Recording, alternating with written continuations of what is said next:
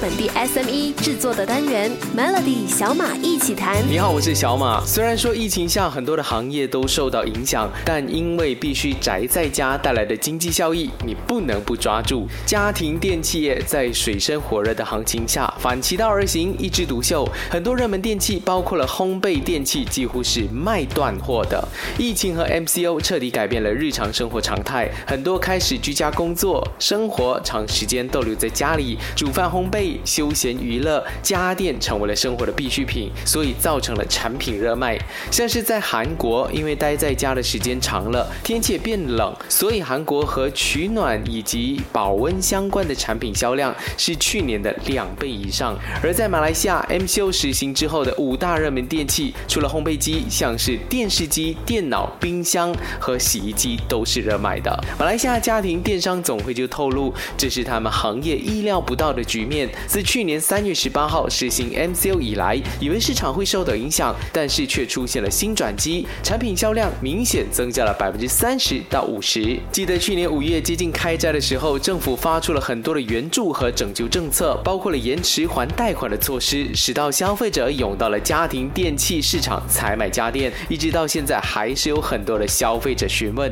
很多的家庭从小冰箱换成了大冰箱，迷你电视改为大屏幕，洗衣机也从小马力变成了大马力，他们都更换家电来改善生活品质。而家庭电器店也改变了行销策略，主要在网络进行销售促销宣传，而实体店则加强物流还有售后服务，兵分两路应付市场的需求。这就是很标准的 O to O 线上线下做结合，确保顾客满意自己的服务，再结合大众市场的需求，自然就能够杀出一条血路。我是小马，下一集的小马一起谈再来跟你分享售后电子邮件的技巧，来帮助你增加业绩。锁定 Melody。 很多时候我们花大量的时间和费用做网站的曝光和行销，目的就是为了让客人进入网站浏览，甚至可以下单，当然是最好。但是当顾客确定下单付款之后，你就觉得他们已经是到手的猎物，只要他们不退货，公司就一笔进账，所以后续也不会太在意顾客是怎么想的。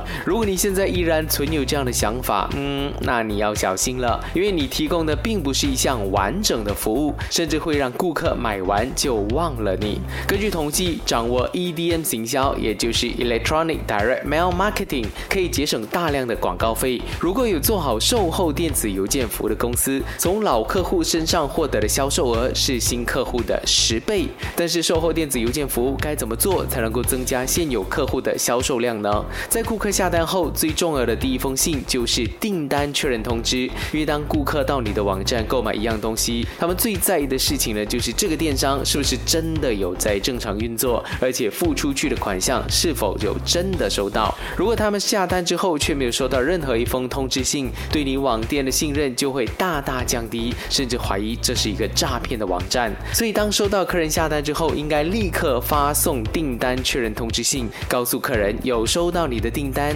什么时候会发货，如何追踪 tracking， 如何拿到 receipt 收据，如果有问题的话可以联络谁。根据统计，在所有销售型 email 当中，打开订单确认信的比例是 百分之七十点九， 是所有邮件的四倍之多。所以如果你想要利用这个机会再行销，可以在通知信的底下设计追加购买之类的选项，让顾客再次行动。如果不想做销售也没关系，那么你也应该设计分享到 Facebook 或者 Instagram 的按钮，让客人可以把自己买到的战利品分享到自己的 social media， 这是非常有用的口碑行销方式。数据指出，有 百分之九十二 的消费者会将亲朋好友的推荐作为购买参考依据。明天再来跟你分享如何运用售后的电子邮件来增加你公司的销售量。锁定 Melody。 经营自己的网店或者网卖，绝对不能忽略售后电邮服务，因为这么做是能够让你一加一，也就是完成了一次销售之后，有机会再做到另一次的销售。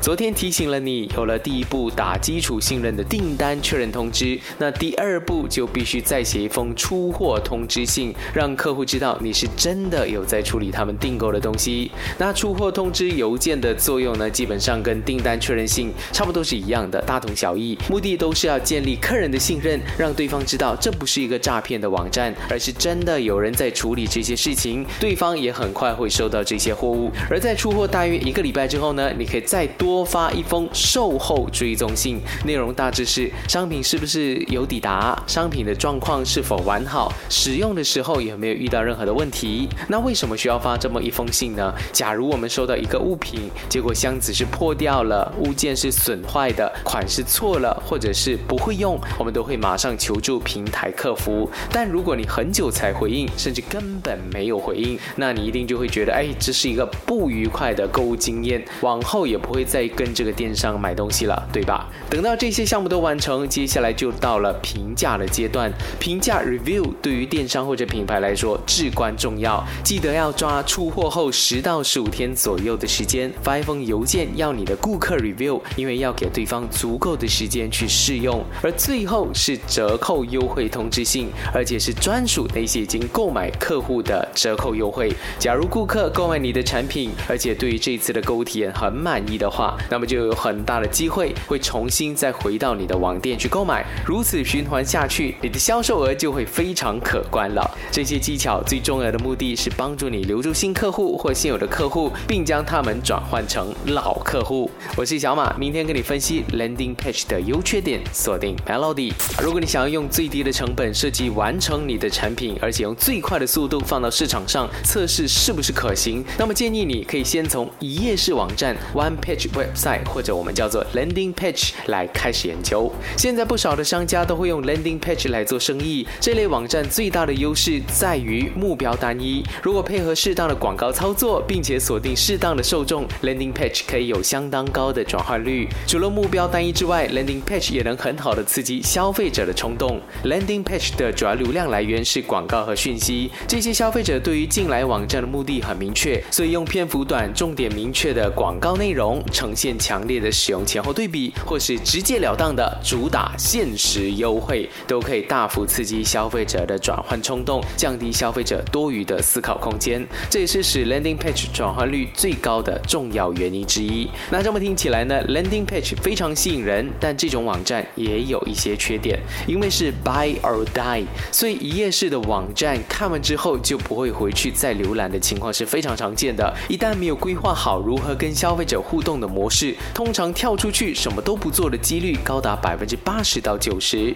如果没有善用目标单一的特色，让使用者在 Landing Page 的页面中无法达成进入页面的目的，使用上充满挫折，那 Landing Page 的 Buy or Die 通常会以 Die 结束。虽然一页式的网站降低了转换的门槛，但因为太过容易下单购买，所以在品牌信任度不够的情况之下呢，往往会产生信任感不足的反效果。如果你的品牌不重视长期的品牌经营和教育，只希望透过一页式的网站快速变现，那么你的产品最后也会因为信任感不足被淘汰。也正因为 Landing Page 有这样双面刃的特性，所以更需要谨慎规划你的一页式的网站了。下一节的小马一起谈，再来跟你分享今年重要会展的信息，锁定 Melody。 新冠疫情导致全球的会展产业遭遇重创，但可以展望的是，注射了疫苗之后，今年下半年全球会有爆炸性的复苏。而贸工部旗下的马来西亚对外贸易发展局已经规划好接下来一整年的贸易展会，